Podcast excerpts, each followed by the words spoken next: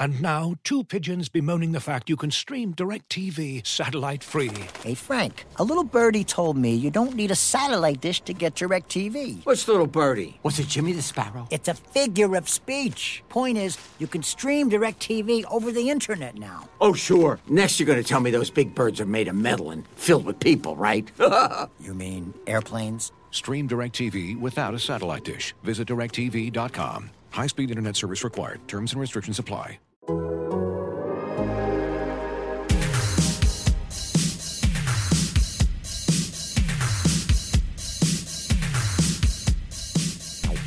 to the 11 Personnel Podcast, your favorite Rams podcast. I'm your host, Jordan Rodriguez. With me, as always, my fabulous, fabulous, fabulous, I can say that word, I swear, co-host Rich Hammond. Rich, how we doing? Wow, I was flattered by all those fabulous. I know. I, I, all those fabuli. Um, doing well, Jordan. Uh, it was good to see you at the game on uh, Sunday. I was I was able to leave my cave and uh, come out to SoFi Stadium, and uh, always a pleasure to do that. And uh, we got an interesting game. Uh, I thought it was very very fascinating game, good game, interesting game. Um, Rams won it, so that's good for Rams fans. But a few losses in there, right? And I know you got some uh, information later Monday here as we're recording about some of those injuries, and they are significant. So why don't we start there, Jordan? What do we what do we know about some of these guys? Yeah, such a mixed bag of a game. Um, so yeah, let's. We, I guess we should just rip the band-aid off and then discuss from there. So Sean McVay did confirm our our previous reporting um, that left tackle Andrew Whitworth has a grade three MCL and PCL. And so that means he's going to miss six to eight weeks. So he's going to go on short term IR. And Sean was adamantly um, wanting to make sure it was clear that this is not technically a season ending injury if you're thinking about it in the course of this Rams team probably making a playoff push. So the hope, as I understand it, um, through you know the phone, various phone calls being made throughout the, the last 24 hours, is that they think that they could get him back for the playoffs should they make a run in the playoffs. Okay. So that's, you know, when you, when you see basically what happened was Andrew Whitworth, it was so incidental. He just, KJ Wright, uh, Seahawks linebacker, just kind of fell back into his leg and it bent totally the wrong way and it looked so gnarly and yeah. it looked so much worse than it ended up being. Obviously, still not great to be without your franchise left tackle. So I'm definitely not going to sugarcoat this as I see um, you know, it, it could be easy to do that in this case because he did get away with no ACL damage, which is a great blessing for him. But at the same time, again, without your cornerstone franchise left tackle, it's such a rare thing to have one in the first place. And you're without him for the next at least six weeks, probably eight weeks. And so, you know, we'll get to what the Rams are doing in contingency um, a little bit later on. And then Taylor Rapp, who was really starting to come into his own in Brandon Staley's defense, um, filled in for Jordan Fuller when Jordan Fuller was out, and then you know was playing really well as that in that extra DB package, which they used to help out their linebackers um, on the interior and on the second tier. Um, he has a grade two MCL sprain, and so he is going to be out for at least four weeks. So he's also going on in short term injured reserve you know, that's a three week period with a 21 day elevation period, and then you can be activated to the 53 man. So there's plenty of time for him to, to rest and recover. Um, kicker Kai Forbath, who just joined the team a couple of weeks ago in replacement of rookie kicker Samuel Sloman, who didn't work out for the Rams. Um, he has a lateral ankle sprain and he is going to be going on IR. Obviously, that is not something they can't they can't hang on to him at that point. So they're going to elevate Austin MacGinnis from the practice squad, and he they're actually going to bring in Matt Gay as well to compete with Austin MacGinnis. However, uh, COVID protocols mean that whoever comes in needs there's a five day period where um, you know you have to take all of these tests and, and isolate and all of these things and have two negative tests and um, in, in consecutive days. And so the er, the earliest he can work out for Rams coaches is this upcoming Saturday Obviously, they have a little extra time this week because of the Monday night game. So they are lucky in that regard. But I would assume because they've seen so much of Austin MacGinnis in camp, because as you recall, he was one of the three kickers competing for that job that Samuel Sloman ultimately lost. Well, we've come a little bit full circle for Mr. Austin MacGinnis, um, XFL superstar, University of Kentucky standout kicker and um, now he's going to get a, I think going to get a shot but it is going to be an ongoing competition and we'll get into all of these different things what all of these things mean but rich okay what's your reaction first of all to all of this stuff because i'm i'm furiously marking notes down in real time as sean is sort of laying all these things out and to me it's not you know it's not the end of the world there are options there's contingency plans but it's going to take a lot of precision and a lot of execution in each phase with each of these injuries in terms of their replacements. Yeah, that's the thing. You, yeah, that's a great point. You look at them individually, and maybe you go, "Well, that's not a, it's not a problem. That one's not a problem. That one's a little bit of a problem." But then collectively, it's like, wow, that's three pretty big pieces uh, of your team right there that, that you're going to have to replace um, at, once. Uh, the the kicker thing is is interesting. I mean, I, I have no idea when uh, Kai Forbath suffered his injury or, or, whether he was trying to kick while he was hurt. That I suppose that's a possibility. That's just me saying that off the top of my head. I don't have any knowledge, but uh, things weren't going real well for Kai Forbath in that game anyway. I believe four of the five kickoffs got returned, uh, either from the goal line or uh, right around there, and then of course he pushed an extra point wide. So I, again, I have no idea when that injury took place, but um, things weren't exactly going real well for Kai Forbath in that game, uh, independent uh, of the injury. Um, you never want to see a guy like Taylor Rapp get hurt. Uh, the versatility uh, that he brings, and especially with the Rams already without Terrell Burgess, it's just that depth uh, that that takes a hit, and and knowing all the things that Brandon Staley has had success with with that secondary, it, just makes it a little bit harder when you don't have a guy like Taylor Rapp back there. And then uh, I, am sure we'll spend a lot of time talking about Andrew Whitworth. The, the thing that strikes me, Jordan, just off the top of my head, is I mean we we joked about it just last week, right? I mean, just about how this guy was just such a rock, and and I think you said it wrote it so well in, in your column that we published uh, Sunday night on, on the Athletic, the app, and, and the website is it was almost just jarring uh, to, to see him on the ground and to see him not pop up and to see the cart have to come out on the field. It's just you almost didn't believe it because this is a guy who's been so consistent and so stable hasn't missed a game to injury i think since 2013 is that right uh, and and I know he hasn't missed one during his time with the Rams uh, because of injury. And just shocking to see uh, somebody like that who seems almost indestructible. Uh, to to see him have to go on a cart that way was just uh, it was it was it was pretty shocking to see.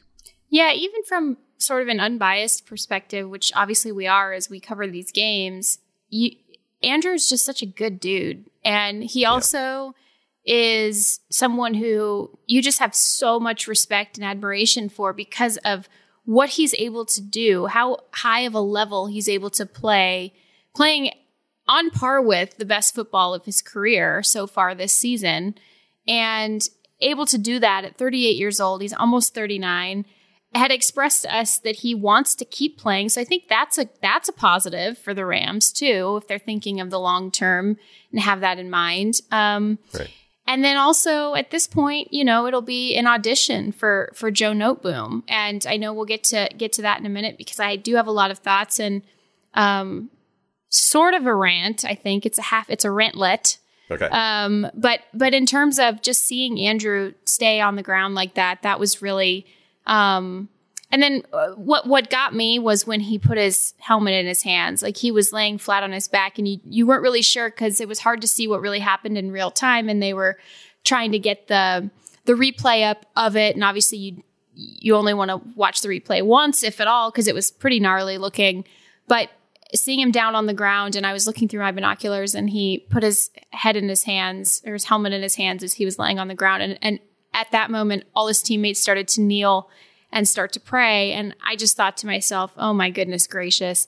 And it was, you know, and it was also another reminder of how odd this year is in so many ways because it also happened in a completely silent stadium.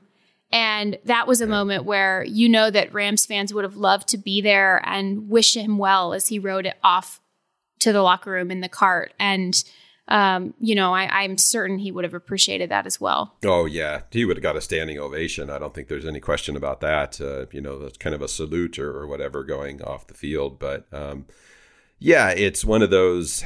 You know, you saw it happen, like you said on the replay, and then you know, I was I was downstairs on the next level, talked to a couple people, and that you know with the team, and just kind of oh, you know, it doesn't look good. You know, that you just you, you kind of thought the worst just just based on the replay and based on, like you said, the way that Andrew reacted to it. You can always judge these things, or usually judge these things based on the way the teammates react to.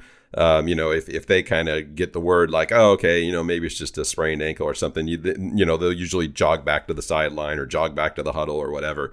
But these guys were just kind of, like you said, they were, they were hanging around, they were kneeling, they were, you know, trying to support him, talk to him, and and that's when you kind of went, uh oh, you know, that's that's not a good sign when uh, when the teammates feel like they kind of have to stick around and and support him. But uh, yeah, it'll it'll be interesting. You, you, can never, of course, you know, judge or, or project.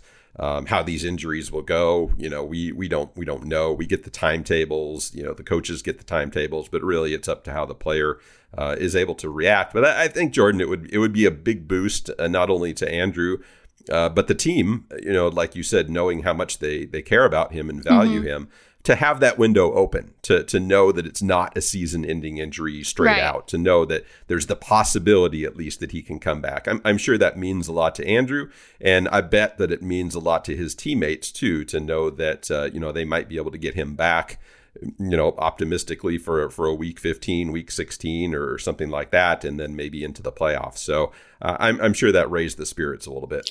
Yeah, and and if he were to be completely on IR too, which would not be smart considering you have a short window IR period that you can use this year. So there's no reason to put a guy who again, this does not need surgery.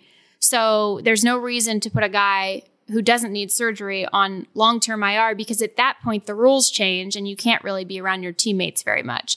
So you want regardless you want Andrew Whitworth around your football team, regardless of what's happening. And especially as they get into this really gnarly stretch of the season and they really get into these tough games and they really do start to make a push. Not only will they know that he's going to be working his way back, but also he'll be there to do the same things that he always does, which include, um, you know, once he comes, once he gets elevated out of that three week IR window, um, he he can be around his teammates and help coach up the young guys like he always does. Um, offer tips and tricks and techniques, be a calming presence, um, be on the sidelines if he wants to, you know, once he's able to practice with teammates. I mean, it's, it's one of those things where, um, you, you want to have him around. And I think this, I have no doubt in my mind that he will be as helpful a resource as possible to Joe Noteboom, who, um, is going to be filling in now. And and and like I said before, it is an audition for him because because as I wrote about in my column, the the future after Andrew, the Rams have been so fortunate and they know it. They will be the first to admit so fortunate to have not only brought him in in the first place when they did, but also continue to get such a high level of play and high level of stability out of him. It is so so much of a weight off the entire shoulders of an offense and a coaching staff and a GM if you don't have to worry about your left tackle. And that should go without saying, but it is actually shocking how difficult it is to find an, a, a reliable left tackle in this league. And that's coming from a person who covered a different left tackle every single year uh, since 20, what was it, 2015. Right. The Panthers had a different left tackle every single year, and game over game went through like eight of them since 2015. And it is just a catastrophe for an offense to be facing that kind of instability. You're almost seeing it on a microcosmic level with what's happening on special teams right now. If you don't have stability in one of the key positions in a phase of football, you are going to have a bad time. So I, I, think that this is something where Joe Noteboom obviously needs to step up. You know, Rich, he only just got back to taking left tackle reps in this past week leading up to the Seattle game because as we know, he came off that season ending injury in 2019 and they immediately put him at guard in the in the summer. So there was no spring ball. He comes into training camp in the summer and he immediately is competing at left guard and they liked what they saw out of him at left guard and so they put him there. He gets hurt again. Now he comes off of short-term IR after that calf strain and comes back and only now is he starting to take those left tackle reps. Yes, people on Twitter, people in the comment section, I hear you. I know he came out as a left tackle. I know he played great left tackle in college. Um, I know he knows what he's doing, and I have, you know, he's got the the perfect body type for a left tackle. Super smart player, gonna has has all the tools to be a really good left tackle. I think it is at his detriment if they were ever at some point serious about him and their future after Andrew Whitworth. It was at his detriment that they moved him around so much because he is late to the reps that he needs. And it'll it'll be an assimilation period that I think we need to give him a little patience with because that was not his decision, that was the staff's decision. And I know that Sean has all the faith in, in the world in his offensive line coaches, and he should because I think they've done some some great work over the last few years. But again, there needs to be some patience, I think, with Joe from the public right now. Let's say he goes out and doesn't have a fantastic outing or has a little bit of inconsistency because really if we consider how long it's been it has been what two years since this guy's played any meaningful left tackle reps until sunday's game in which he played very well right yeah it's i mean going back to you know he's a senior at tcu in 2017 and then obviously he gets drafted and, and comes in and and plays a lot of reps uh, behind Andrew Whitworth in practice, um, but that's not the same. So yeah, it's it's been a long time since he's been in that role uh, at any level, and and of course this will be his first time in at the NFL level. So that's just a whole other thing.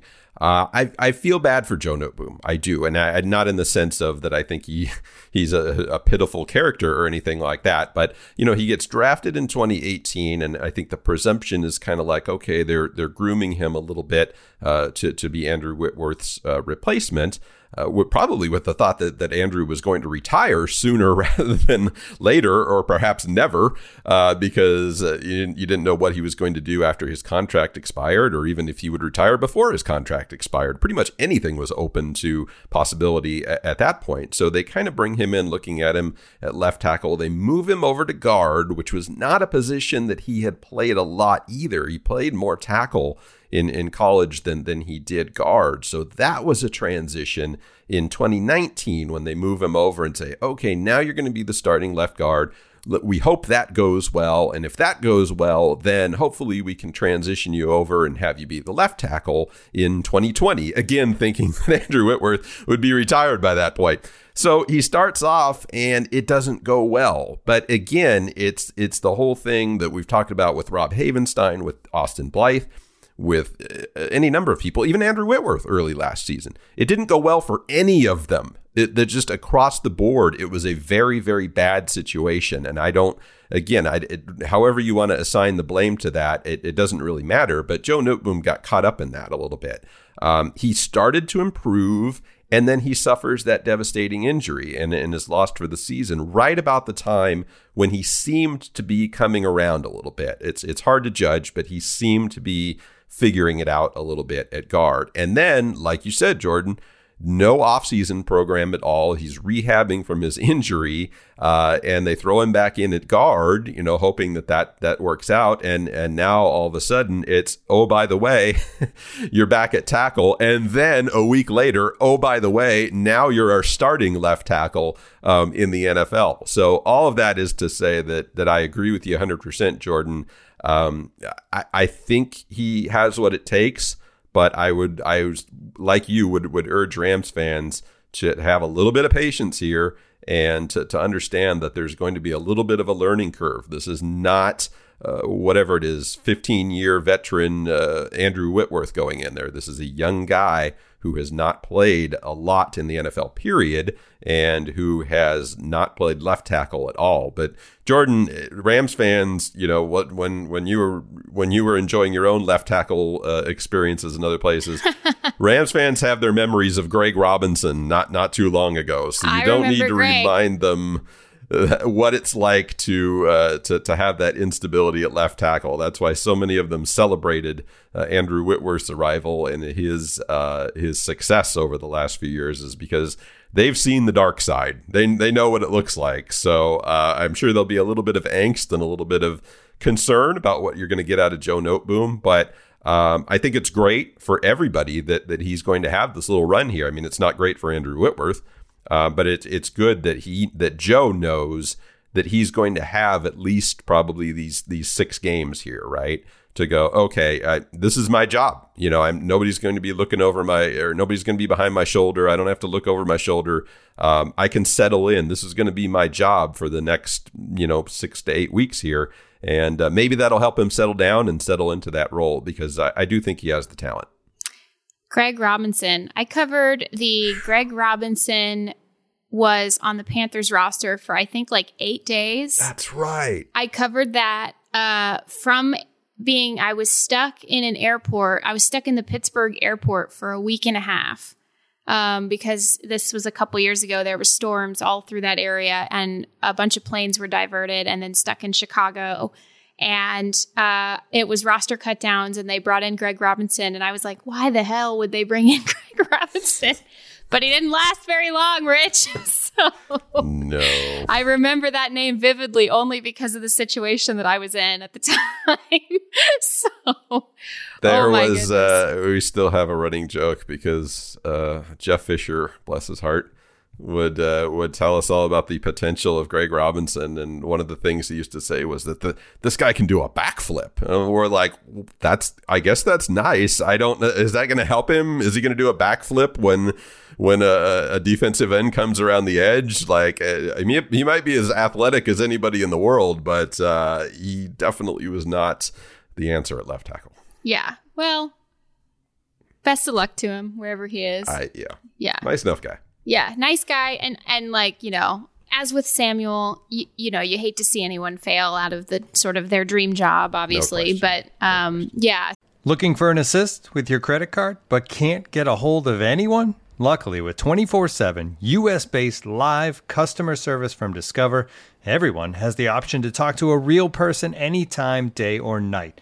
Yep, you heard that right you can talk to a real human in customer service at any time. Sounds like a real game changer if you ask us.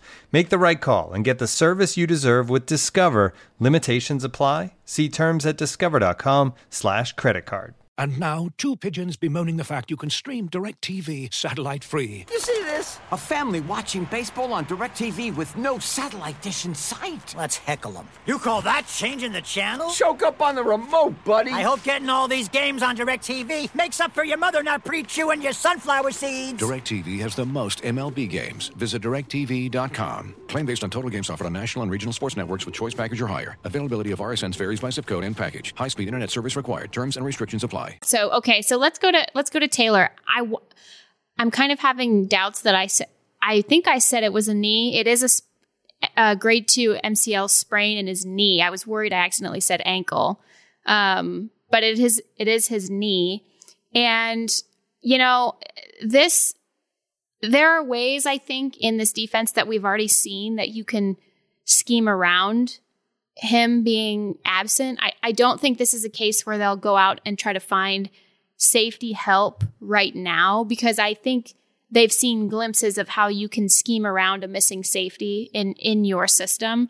One of those ways, obviously, you, you'll probably see more snaps from Kenny Young because, as we know, in the extra defensive backs package, Taylor was coming in and helping a little bit with some of that horizontal stuff that the linebackers had to do and playing really well, by the way, other than that missed tackle um, the other night. And, and I thought was playing really, really well. And then, you know, that was in absence of Jordan Fuller. And then Fuller came back in, and you could see that Taylor was going to be able to help the linebackers out a little bit more. And that's the ideal thing that you want from that extra DBs package is you can sort of mask some of the inside linebacker stuff okay, well, now that guy's going to be Nick Scott, who also has um, sort of the lead role on on special teams, which we will also get to here in a minute. but basically, right now, I'm I'm not thinking that they bring in somebody completely off the street at this point because they believe that they can scheme around it because they've had to in the past when Jordan was out and Taylor was playing um, opposite John Johnson. And then when they needed the extra DB package, and T- Terrell Burgess was out, they also brought in Nick Scott, who played extremely well. I mean, I, I really yeah. had no complaints about what Nick Scott was doing on the field. Yeah, that's the thing I think you have to feel good about is that Nick Scott was able to come in earlier and prove that, that he can hang in that spot. Um, so you, I, I, agree, Jordan. I don't I don't think you look at any additions from outside, and unless you're to suffer another injury, then then maybe you would have to. But uh, that doesn't negate uh, what Taylor Rapp brings to this team. We we know what Brandon Staley likes to do uh, with those safeties and that defense. And I believe they started the game with all three of those guys on the field in that package, right? Yeah, and and that was exciting because they kind of had the sense that Seattle, which has so many complementary weapons on offense, such a high-powered offense, was going to try to stretch them a little more horizontally in the same way that San Francisco was able to do. Well, and they did. You saw them do it and they weren't quite settled and and but you got the sense that okay well now we start to adjust and they they weren't quite settled against that that initial drive from Seattle and that was when they had the three defensive backs. Well Taylor Rapp goes out and then it's a lot more Kenny Young and then you do see Nick Scott but at the same time what the defense was able to do in sort of adjustment was to sort of hide the fact that Taylor was no longer his presence was no longer on the field and they shored up some things and obviously especially in the second half only allowed three points and um, you know took a lead which also helped them change what they were going to be doing against russell wilson in the passing game and all of those different things. So overall I, i'm you hate to see anybody go down and especially sort of this carousel of safeties that they've had this year um, at the same time the type of scheme is super friendly to to the safeties in general, and something that I wrote about a couple weeks ago when Taylor when Terrell Burgess went went down with that season-ending ankle injury was during training camp. Brandon Staley and Aubrey Pleasant and Coach Evero and Coach uh, Coach Cooley were repping all of the depth guys in through as if they were going to start in those same reps, and they did that. A super rare to do that in general. Second of all, they did that knowing that they only had a limited amount of training camp snaps to get their starters adjusted, but also knowing that they were going to use as many defensive backs as possible through the season. So all of those safeties can play both safety roles um, and even that third defensive back package. So, long story short, that combined with the, the fact that Nick Scott just seems to be extremely active in, tor- in terms of swarming to the ball being in the right position. Um, I covered him back at Penn State, and he's always been just such a, a team leader.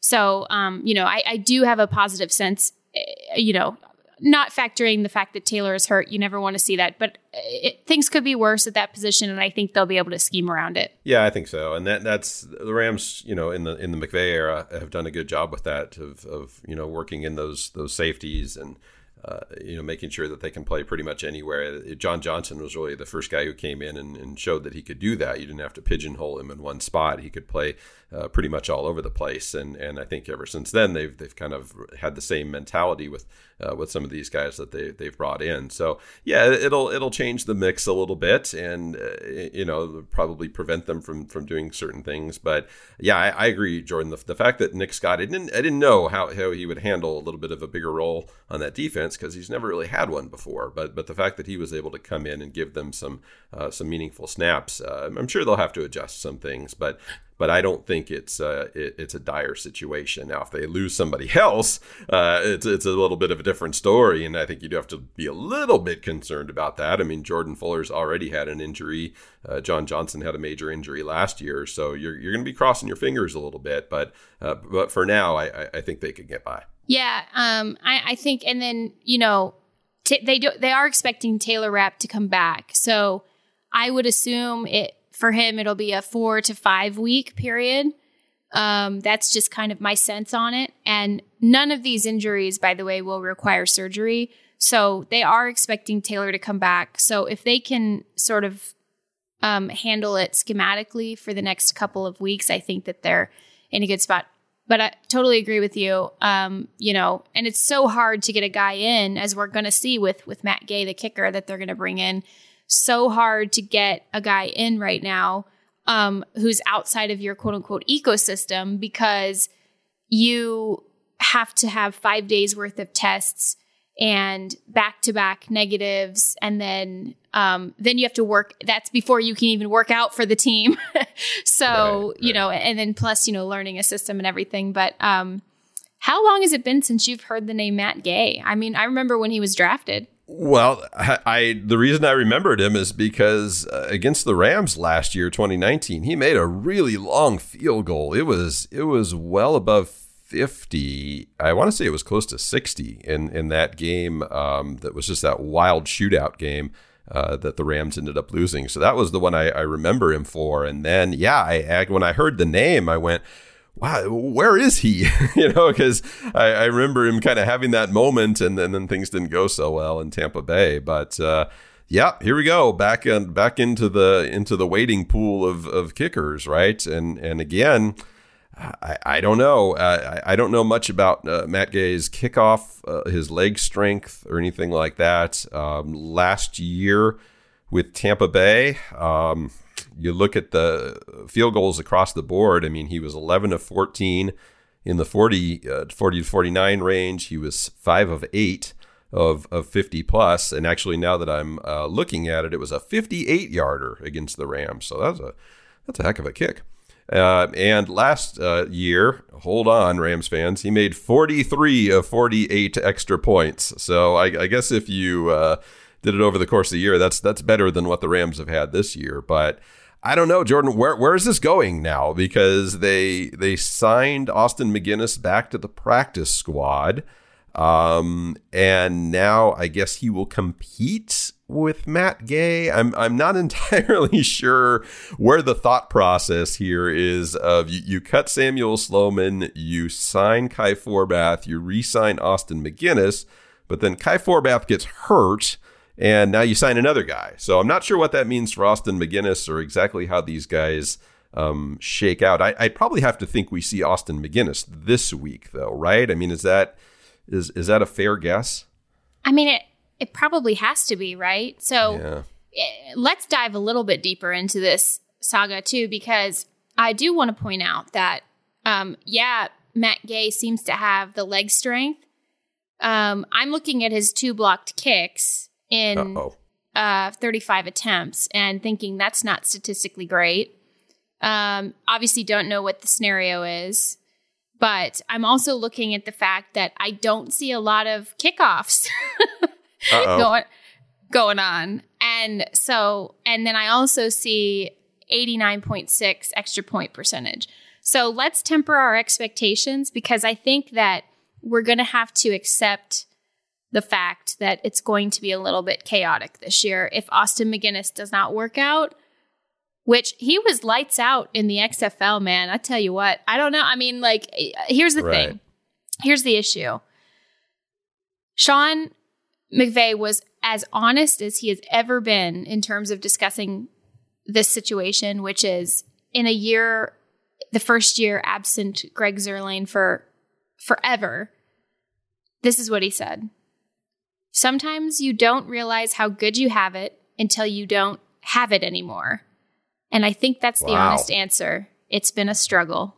That was his those were his actual words oh to to us when we spoke to him. And I mean, it, if he said anything else, he'd be lying. To be to be quite honest, you know, right. and, and because it's it's it's been a carousel, and they've now had to start pulling. They they are now no longer in quote unquote their choices. Their choices were Lirim Hajrullahu, Austin MacGinnis, and Samuel Sloman, who was their draft pick. That was their pick of all of the pool of kickers in the draft, free agency. That was who they opened training camp with. Now they are wading into the much more perilous pool of kickers who are all in some sort of support group because A, they've been cut by the Tampa Bay Buccaneers, B, they've been cut by the Chicago Bears, um, they've they've faced these sort of nightmare yips situations.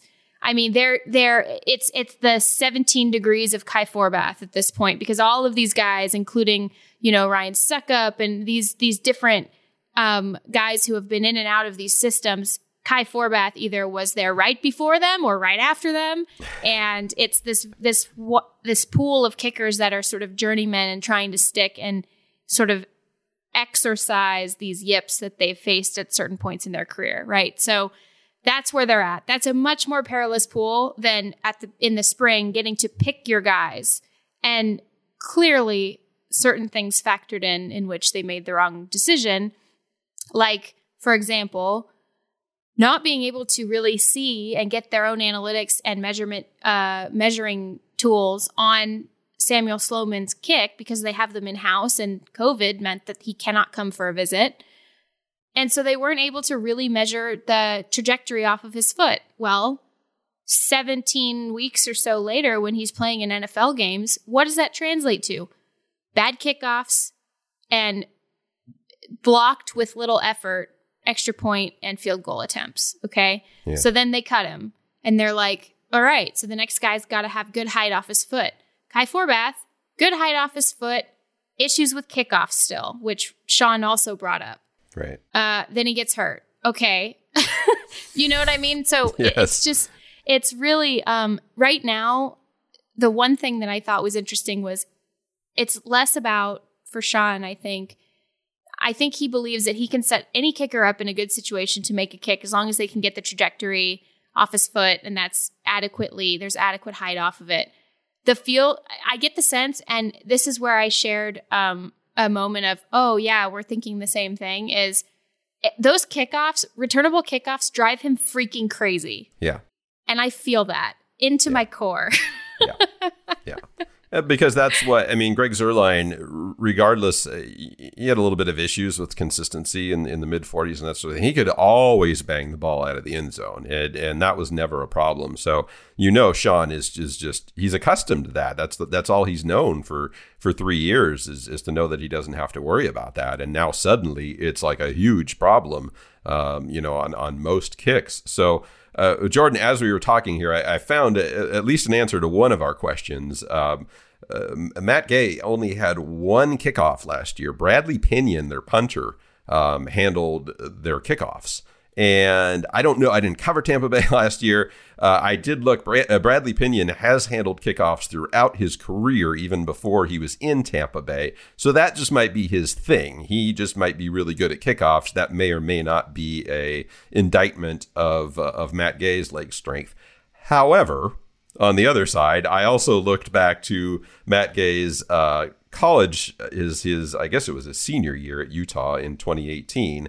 And if these numbers I'm looking at are correct, he attempted 82 kickoffs and only 58 went for touchbacks. That's um, You that's a little concerning. Your voice got very grave there. Uh, that was that was impressive. Have you considered voice acting? Because that Only was, I mean, I felt my heart sink as you were describing that. that that's Jordan. terrible. Jordan, don't tell Sean McVay that it was only 58 That's kickoffs. terrible. Oh my lord. So who knows? I, I I have no idea where this goes. I mean, it, Jordan, is it? I brought this up a while ago, and I know it's a stupid idea, especially when you talk about roster size. But do you almost think of having two of them active just to see, like, if if one of them can put the ball out of the end zone? I mean, is that that that's a dumb idea, right? Uh, You you can't do that. I think that it's an un- strategically unsound. So I won't I won't call names here, That was polite. Rich, but That was polite. I think it's incredibly strategically outs unsound in the sense that every roster spot, especially as you get down to like what is it, 46 who can Yeah. dress on game days, every single one is necessary. Someone someone is going to be most likely participating or they have value in in depth. So if you take two spots for your kickers because one can't handle both place kicking and kickoffs together, which is standard in the league yes. for someone to be able to do at this level of professional kicking, um, you you this is okay. These poor guys. Com- These poor guys. composing. I mean, and they're in a tough spot too. I know, but I yeah. know. So I don't think I think it's so strategically unsound. It flies against every bit of progressive decision making that this team is now trying to do in the non Jeff Fisher era. The complete rebrand of the franchise. I mean, imagine you you say to your fan base, Here's how much we messed this up. We now have two kickers on our active roster. Therefore, taking away a depth spot, despite the fact that we have injury issues at safety and on offensive line. Right. And it happened because we drafted the wrong guy, then picked the wrong winner of the kicking competition. Right. Then that failed. Then the guy we brought in got hurt.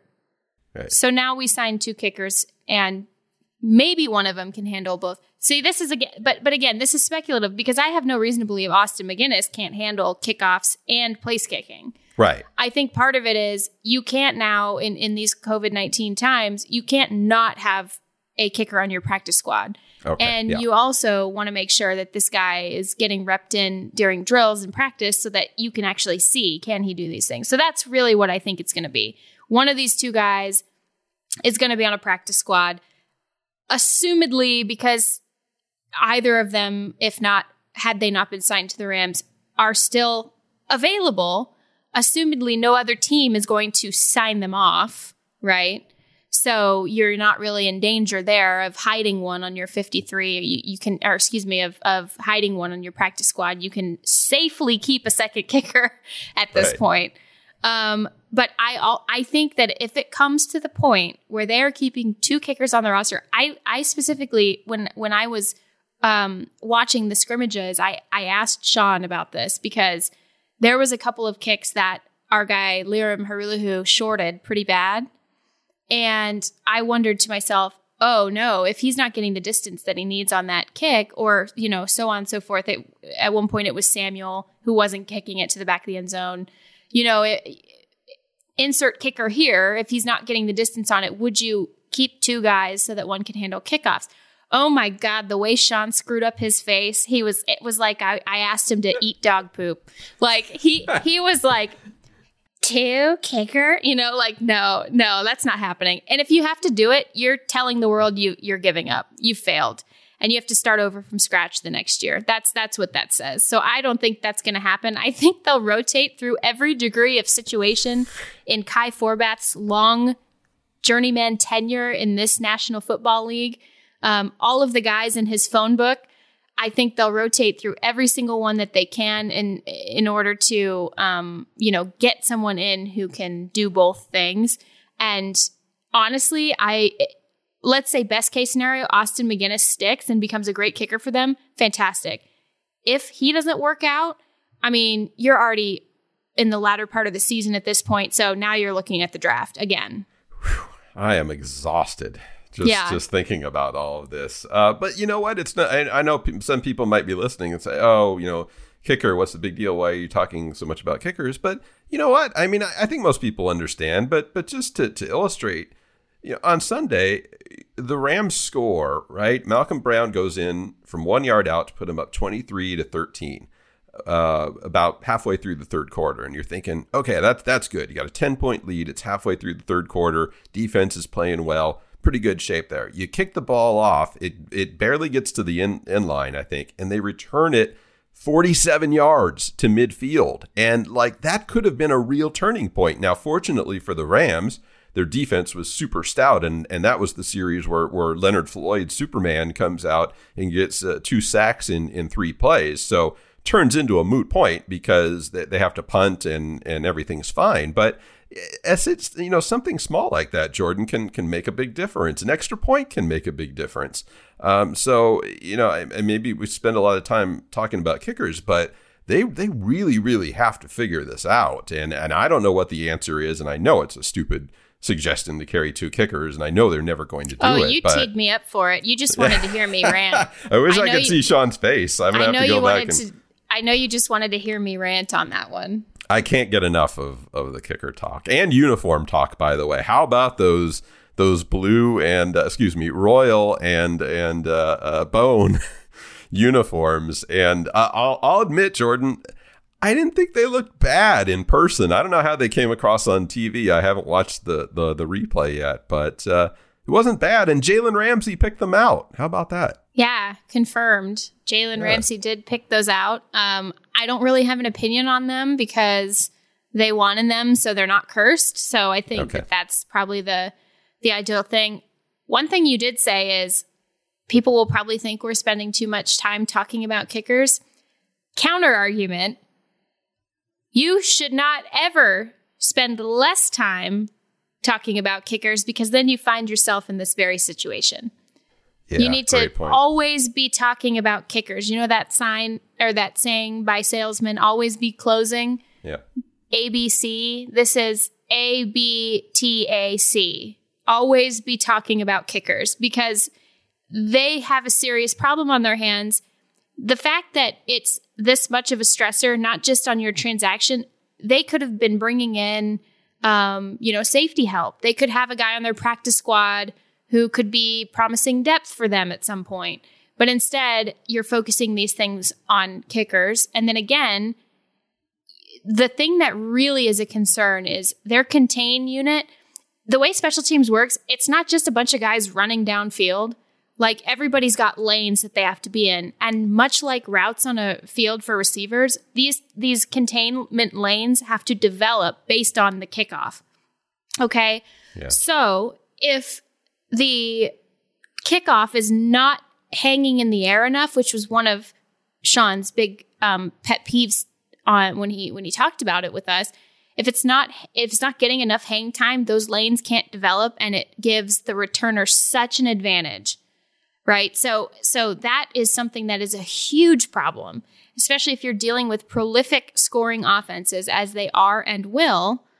You're setting up your defense at such a disadvantage. And then also on the other side, if the guy can't make field goals or you have no idea what his range even is, and and let me tell you, they spent a lot of time trying to establish pregame on Sunday what Kai Forbath's range was. Yeah. By by the way, and if you can't, if you aren't comfortable enough with a guy to know exactly what his range is, and you haven't established that, it changes what your play calls are on the offensive side.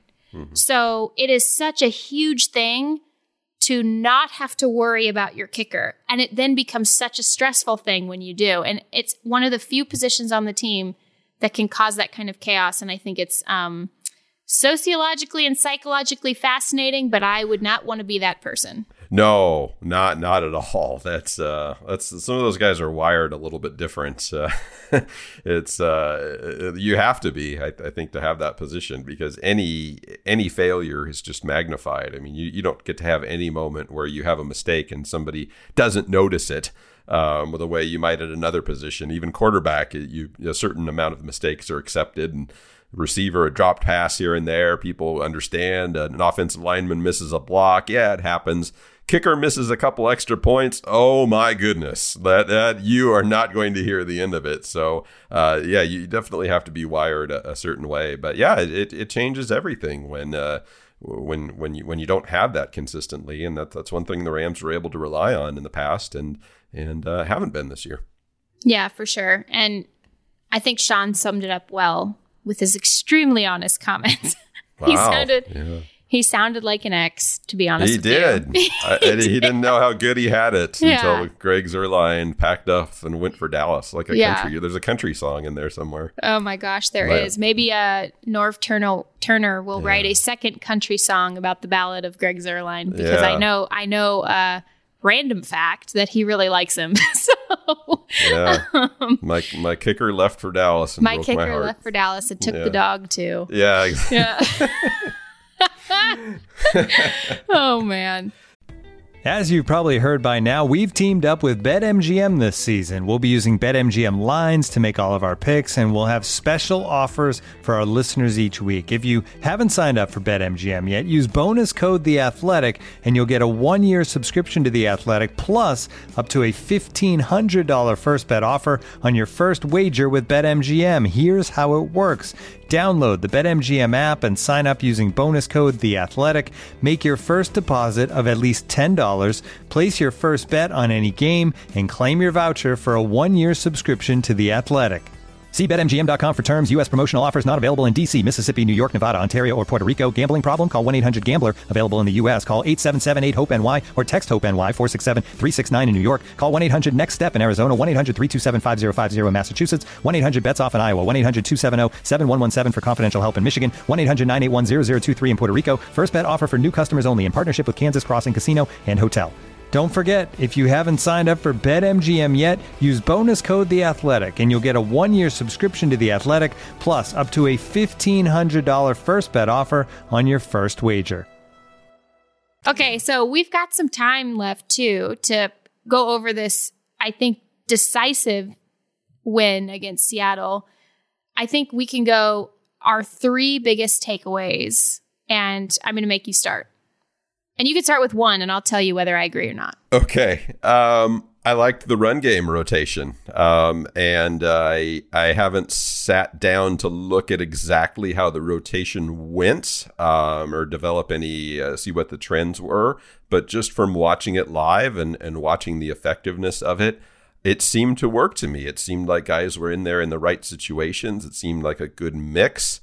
Um, it seemed like they were effective in in what they did. I loved what Malcolm Brown did. I, I don't know whether he was a little more motivated. I, I think maybe he'd been kind of pushed to the side a little bit. I, I, don't know whether deliberately or just by the course of things, but you know, everybody got very excited about Darrell Henderson, and then uh, everybody wanted to see what Cam Akers could do, and and I think Malcolm was there saying, "Hey, hey guys, I'm still here," and uh, he had an outstanding game. So uh, I thought each of those guys had their moments, and and I thought Sean uh, or whoever you want to credit, Thomas Brown or, or uh, uh, whoever has a hand in that, I, I, thought did a good job of of mixing them in into that rotation. I thought it was the best we'd seen this year. Yeah, and I, I asked Malcolm about it post game, and he, I asked him, is this what is this what it's supposed to look like in terms of not just carry distribution, but also the fact that the carry distribution leaned a little bit heavier first and second down of Cam and Darrell. Um, and then Malcolm Brown came in situationally in some of those crucial instances where uh, at one point, you know, short yardage situations, yes, but also some of those crucial pass protecting situations. You saw him completely save a drive by picking up a, a, first of all he he had a catch and run and he converted um on a on a pressure play, and that helped save the drive. Second of all, a few plays later, he picked up a, a free blitzer. I think it was Jamal Adams, and he he picked up the blitz against Jared Goff, and Jared was able to just kind of barely get the ball off to Cooper Kupp, and that also you know helped save the drive. And then Malcolm Brown scored a few plays later on one of his sort of trademark downhill runs.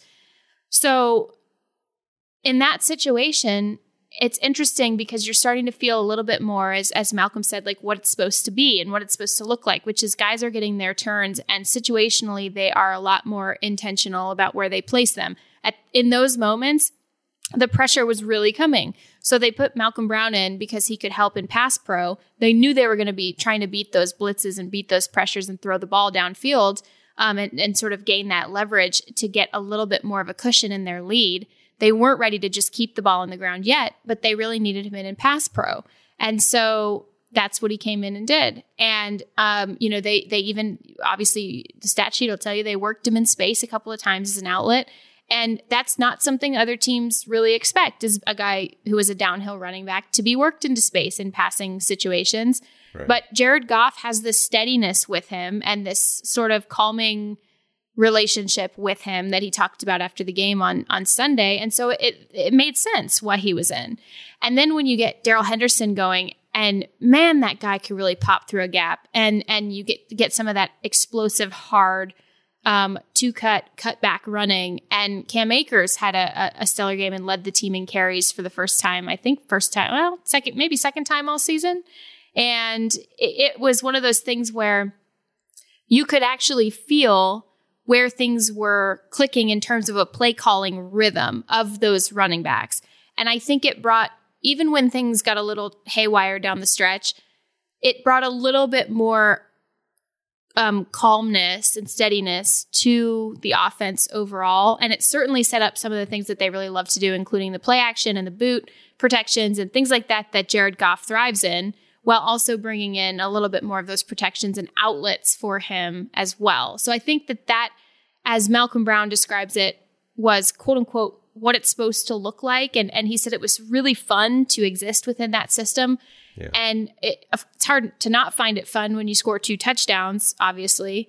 Hmm. But but also, um, you know, I think that as a group of people, we tend to think in terms of lead backs and and you know lion's share of carries. And that's just, I think we all have to come to terms with the fact that, and I'm looking at you, fantasy football players, that that's just not going to be pinpointable week over week. It's just not, it's not going to be that way because it's, you're going to see if things continue to work and sustain, which this right. is really what they want. If things continue to sustain, you are going to see Malcolm Brown in similar situations as he was.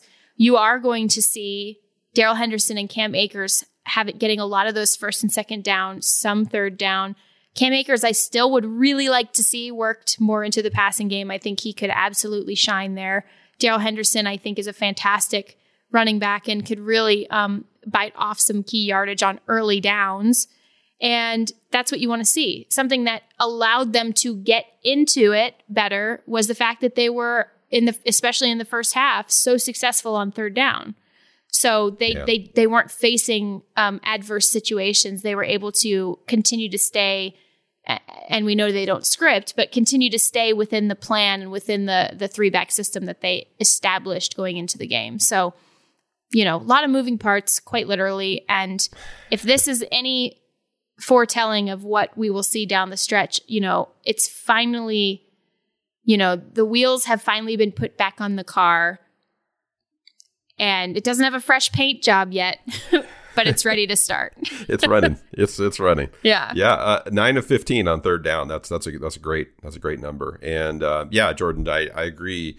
Um, we joke about the fantasy owners, but it's not. The, I don't think the goal here is to identify the lead back, and if, that's what no. people are thinking, that's not. I don't think that's going to happen this year. I mean, maybe it happens naturally if, if one guy just shows himself to be that much better uh, than the others. But I, I think this model that they that they rolled out on on on Sunday, the the 2020 model uh, with with the without the paint job yet um, I, I, think that's a good model. I think it's it's good for them to follow. It's it's not easy to do. It's it's hard to uh, you know get that rotation and, and know you know when to when to get the get right guy in there and right situation or whatever. But I thought they did it as well against Seattle as they had done it all season. So if you're looking for a positive sign from that offense. Uh, I certainly think that's one. So, Jordan, are you taking the? How are you doing this? Are you are you taking yeah, the I'll second I'll take the next one. Oh okay. yeah, I'll take the next one. Right. Um, I'm not going to say I told everyone so about this defense, but I'm very tempted to. But do I'm it. not gonna. I'm not going to do, do, it. it. Not going to do it. Um, Jordan told Rich, you guys so. remember, Rich, when we talked? Uh, I think it was last week about how you can tell this defense is actually going to be the real deal down the stretch and is the real deal um, because its best players are yes, they're showing up, but they're not disguising warts. Instead, you can see conceptually how this off or excuse me, how this defense is supposed to work. Yeah. Well, you saw all of that in action against Seattle. I mean, that is the number one scoring offense in the NFL. They held them to 16 points, three second half points, which is actually 0.3 under their second half average in points allowed, which sort of tells you how stingy they've been, especially in the second half all season long. And there were so many things to like about what they did. Jalen Ramsey, um, absolutely smothering DK Metcalf in the sense that DK Metcalf didn't even get a target um, until the one minute left in the third quarter. And Russell Wilson, after the game, said that the route concepts they they were scheming him. There he was in the progressions and there was options to throw to him, but sometimes Jalen would jump the route, sometimes he would cover the route, sometimes there would be you know, a situation where Russell Wilson maybe thought that was too big of a risk. And so, you know, instead is going to other guys. Well, as we know, Darious Williams is right there and he's ready to go and he's fired up and comes away with two interceptions, which, by the way, Jalen says he is counting three, even though one got called back because he says, and I quote, DBs count the picks that don't even count. hmm. So he's saying that he's got that Darius has three and and you know there's other things to get to in the defense, and I know we'll talk about it. But first of all, can we just say that's so delightful? Their friendship and and that entire secondaries r- group dynamic is just so delightful. Um, and one of my other favorite things that Jalen said was, and I hope people didn't miss this either. When we were talking to him post game, so DK Metcalf had two catches for 28 yards. We were talking to Jalen post game, and we asked Jalen, "How do you think you did against DK Metcalf?" Well, I think maybe in the past, or even some defensive backs, or characteristically and stereotypically defensive backs, might have said, oh, yeah, you know, I locked him down. He was a non factor. Well, instead, Jalen said, you know, and I'm paraphrasing, he said, you know, I thought I did pretty well. My technique was good. I thought I had a good game. And then made sure to point out that the two catches that DK Metcalf had were actually in zone coverage, by the way. so technically, he didn't give them up, which I thought was so subtly awesome. Like, that was just fantastic. Just sliding yeah. that in just real smoothly and subtly. Um, kind of in the same way that he announced he picked the uniforms on Sunday, but then turned off the replies. I mean, the right. subtleties this guy has are just phenomenal. and I am such it's so so fun to watch him just um just operate in general as a person and as a player because those subtleties are just just delightful. They are so fun. Um but yeah, I'm getting off topic. But I mean, how about Darious Williams? I mean, my goodness gracious. Yeah, it's I love to watch him play, and uh, there's certain guys who I'm far from an expert on on cornerbacks, but uh, there's guys who are really good kind of technicians, I, I guess you would say. Uh, and then there's guys who are just like athletes, and I just I love watching him play because there was uh, who was the, uh, the the interception he made in the corner of the end zone. I don't know who he took it away from, whether it was Dissly or, or Olsen. I think it was one of the cornerbacks, uh, one of the tight ends but he he just he turned you know he, he's playing one guy and he kind of turns his head and he sees the ball in the air and he just flips his hips and goes the other way and makes this like jumping interception. It's the these plays that he makes, they're not ones where you go, "Oh wow, he you know, he made a good read on the ball and he just stepped in front of the route or something like that." I mean, that, yeah. that's impressive in its own right, but but the athletic plays that this guy makes are just so uh, enjoyable to, to watch and and they come at such big moments. I mean, touchdown saving plays uh, not only the interception, but uh, that that tipped pass, or he just stretches, you know, every from like you said in your in your story, Jordan, from from toe to fingertip, you know, stretching out to just get a finger on the ball and and deflect it away from from Tyler Lockett. Uh, just a just an enjoyable guy uh, uh to watch play football, and uh, just just a lot of fun. But uh, a great defensive. I, I mean, yeah. I've seen the Rams play a lot of games against Russell Wilson. Uh, th- there's been times, you know, when Aaron Donald has gotten after him and been like a one man wrecking crew, but I'm not sure I'd seen a Rams defense from kind of, you know, all three levels, but play as well as they did uh, against Russell Wilson as they did this Sunday. I mean, there there were a few times there. He had a couple Russ moments where he, you know, spun out of a sack and he's looking downfield, and you think, okay, here it comes. You know, he's this is the this is the magic moment, but it never really happened. And and they did a pretty good job of of containing that. They got a lot of pressure on him. They sacked him six times. I think they hit him. Let's see. 12. They hit him six other times. They had 12 yeah. total uh, hits on him. That's that's a lot of hits on on Russell Wilson. Uh, yeah. Uh, so I, I, thought they did a really nice job from top to bottom in containing a guy who's really, really hard to contain. Totally right, Rich. Um, they were really setting up shop, I think, in Pete Carroll's head, to be honest with you. I mean, you saw some of those play calls that they're still talking about in disbelief and disgust up in Seattle right now. Um, in terms of the decision making on crucial situations and short yardage, third and fourth downs. Um, these are a couple examples of how you could see that the Rams defense was not letting the offense happen to them. They were happening to the offense, as Brandon Staley likes to say. One of them you brought up. Um, so Darious Williams, one of his interceptions came against Greg Olsen. Okay. Greg Olsen is six foot five. Yeah. Right. And Darious Williams is five foot nine. One would think that that particular play is a mismatch situation. And in fact, that is what the Rams would have the Seahawks believe that Darious Williams, their, you know, unheralded, underrated, unknown corner, is in a mismatch now against six foot five veteran, three consecutive thousand yard seasons, Greg Olsen, right? That's what they would have Russell Wilson believe in that situation. But Darious Williams can not only get to the pick point like he can, like the Rams know that he can, which is why he was there. It's his responsibility. Right. And then make the play on the ball. And that's one example of why of how the offense that normally asserts itself on others, eh, the roles were completely reversed in certain situations like that.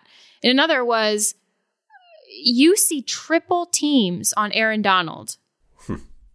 And and and then at that point the Rams are finally able to get that outside pressure that they so crave and and sort of had lacked with, you know, three sacks by Leonard Floyd. Um, now he's at his matched his career high with seven sacks on the season. And then yeah. Terrell Lewis followed up with two, his first and second of his NFL career. And and you see this sort of asserting force of Aaron Donald is is drawing these things to himself.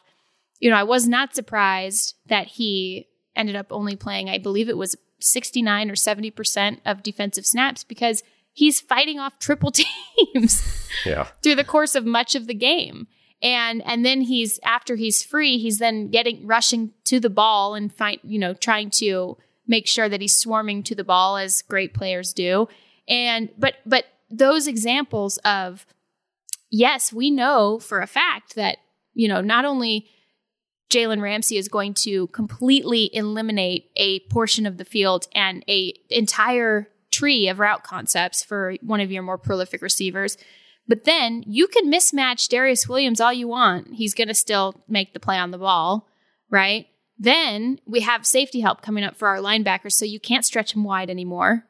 Then you have Aaron Donald, who is attracting offensive linemen like moths to a flame. And then on the edge, you're getting, I mean, it's it's exactly what you said. It's it's exactly what a complete defensive performance looks like. And it's, I think, um, going to be on the teach tape moving forward, to be honest with you. Yeah, I mean it's it's going to make that second Seattle game very interesting. Yeah. I know it's it's going to Pete Carroll's hair is already gray, but uh, it's not going to help him any in uh, when when those teams come back around again. I'm I'm already I can't wait for that second Rams Seattle game just to see what the kind of the coaching uh, uh, you know back and forth is. I'm sure there'll be adjustments because Pete's all about making adjustments, and and so are the, so are the Rams. So I, am really excited uh, for for that second game. But uh, yeah, I, I think uh, Rams played some good games against the Seahawks in the in the uh, Sean McVay era, but that that was a very very good defensive effort. So yeah, hard to find so, anything to complain with that, Rich. To be honest. Yeah, I not a whole lot, not a whole lot at all. So do we have time for one more? Should yeah, we, we do a your, quick one? You've got the third take. Okay. For sure. I, I want to mention Josh Reynolds, um, just because I, I don't know exactly where we're going with this, but it's uh, it was a step back in the right direction uh, for for Josh Reynolds. I, he had his, he's had his moments uh, this season, and I think he's also had some consistency issues and being able to put things together. But uh, you know, credit the Rams too. I thought the the offense was was designed well. Probably put those receivers in, in good positions. But uh, uh Josh made the plays too. I think uh, he was he was eight for eight to start the game in terms of targets for and and catches off of those targets, and ends up setting. Um, career highs with uh, 10 targets, eight receptions uh, 94 yards and, and and played a good game. I think there I think there might have been one drop in there, right? Or there was one play where he might, might have been able to come up with one. But um, it, it's interesting. We wondered about Van Jefferson and and maybe whether he would be a guy who stepped forward, and and he did. Uh, get a little bit more run in, in this game than, than he did in, in previous games. But uh, if they can have Josh Reynolds contribute at that level, then uh, that gives them four options of guys, in addition to Tyler Higbee and, and Gerald Everett, of course, who can who can uh, be contributors in that offense. Uh, I just I wanted to give a little uh, shout out yeah, to Josh Reynolds because I thought I he played that. a good game.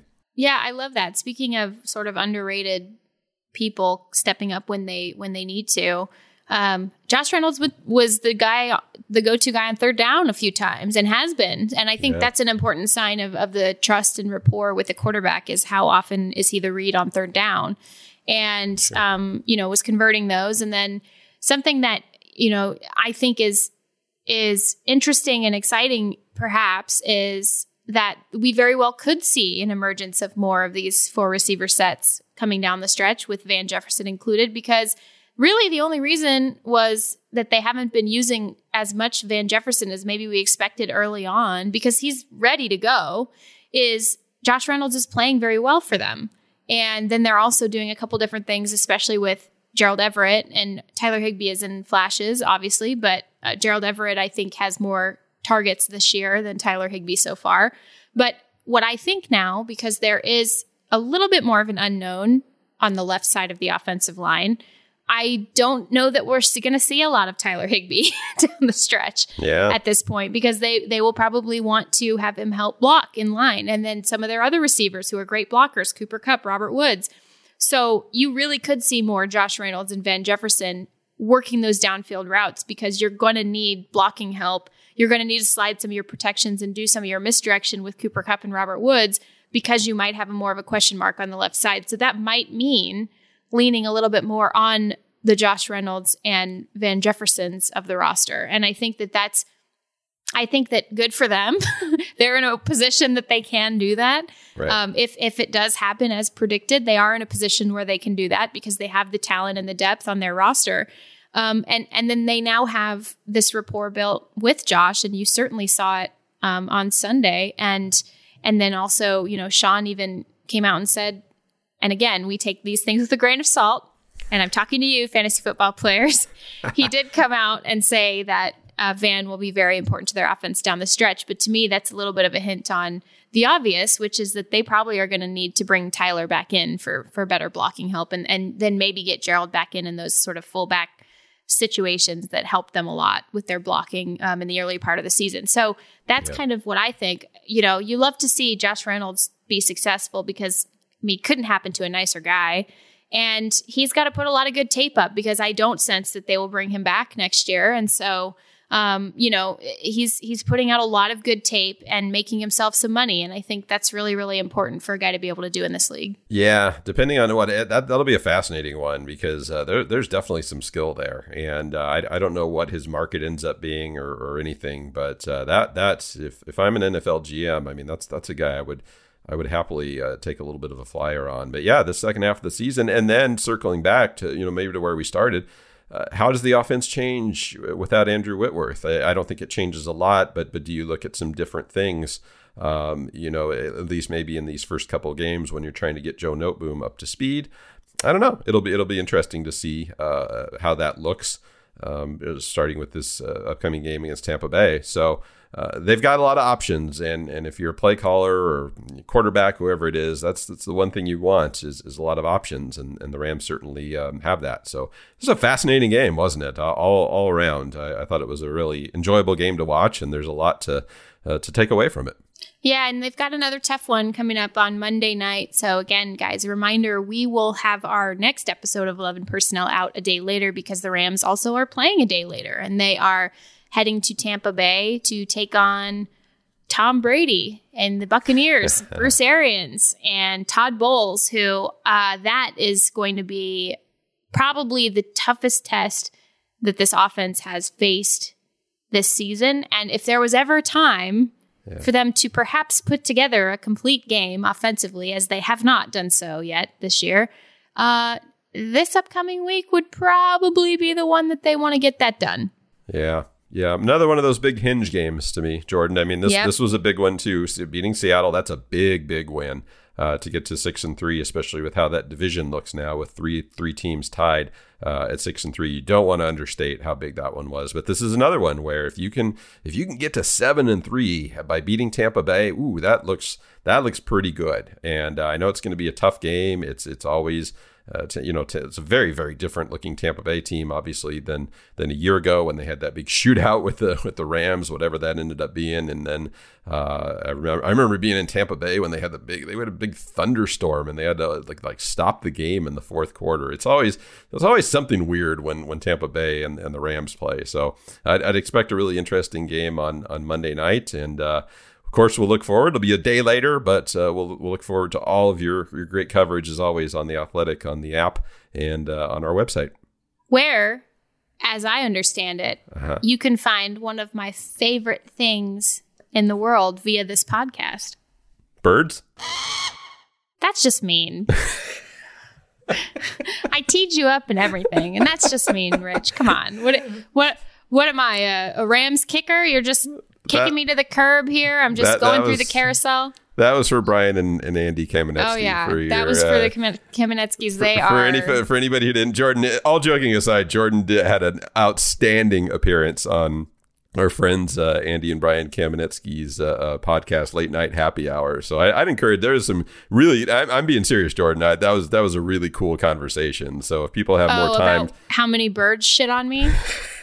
yeah, really cool conversation, Rich. I don't Thanks. know where they got that from. I I don't know where they really pulled that out of nowhere, but. Um, but it really was a fun. The, you know, there was some great football talk in there too. Yeah. But so we love, love Andy and granular. Brian. Yeah, we love those guys. We love Yeah. to to get into the granular stuff with them. Uh, Rams fans, you guys know me by now. I hope, and you know, I love details and. I know it sounds corny, but I love process. And Rich and I geek out of, over this stuff all the time. So um, we just so appreciate you guys following us, uh, following along with us on this journey and this um, sort of incredibly unfolding saga that is the Rams season. and Rich, tell them for real this time, man. What can you get when No, you? I was just circling back because I was going to say I was setting this up because I was going to say the only thing we love more than Andy and Brian is a great deal. Oh, right? That's good. That's yeah, good. I mean that, this is where I was going with this. Kudos uh, but to you. but it it is true. If you go to theathletic.com slash 11 personnel, you can jump on board for just $1 per week. And I guarantee you, I guarantee you that Jordan's coverage alone is worth well more than that. And uh, we're so grateful to all of our uh, subscribers who have been with us all year, everybody who leaves great comments on Jordan stories, everybody who leaves great comments on our podcast page on Apple. Uh, it's going to be a really fascinating second half of the season, and uh, you're not going to want to follow along with it. Uh, Jordan's Jordan's the best follow on all of it. So if you're not on board, jump on board right now. Yes. In the words of Rich Hammond, my content is worth at least one dollar Per week, I mean, you per know, week. that's yeah. per week. That's fifty-two whole dollars, Yeah. guys. No, you can put I- that I'm- on the back of your book uh, cover if you'd Yeah. like. Yeah. Good deal. You can write my first review. That'll be that'll be great. Um, you guys, we love having you along with us. As we said, don't forget to leave us a review on Apple Podcasts. Don't forget to subscribe. Join us in the comment sections. We actually, um, and every week, I can't believe I'm saying this, but we actually have a great time in our comment sections, and everyone's really cool to each other and offers some great insight and opinions. And we, we have a blast. And continue to follow us on Twitter at Jordan Rodrigue, at Rich underscore Hammond for your favorite Rams content and if you follow Rich, your uniform takes.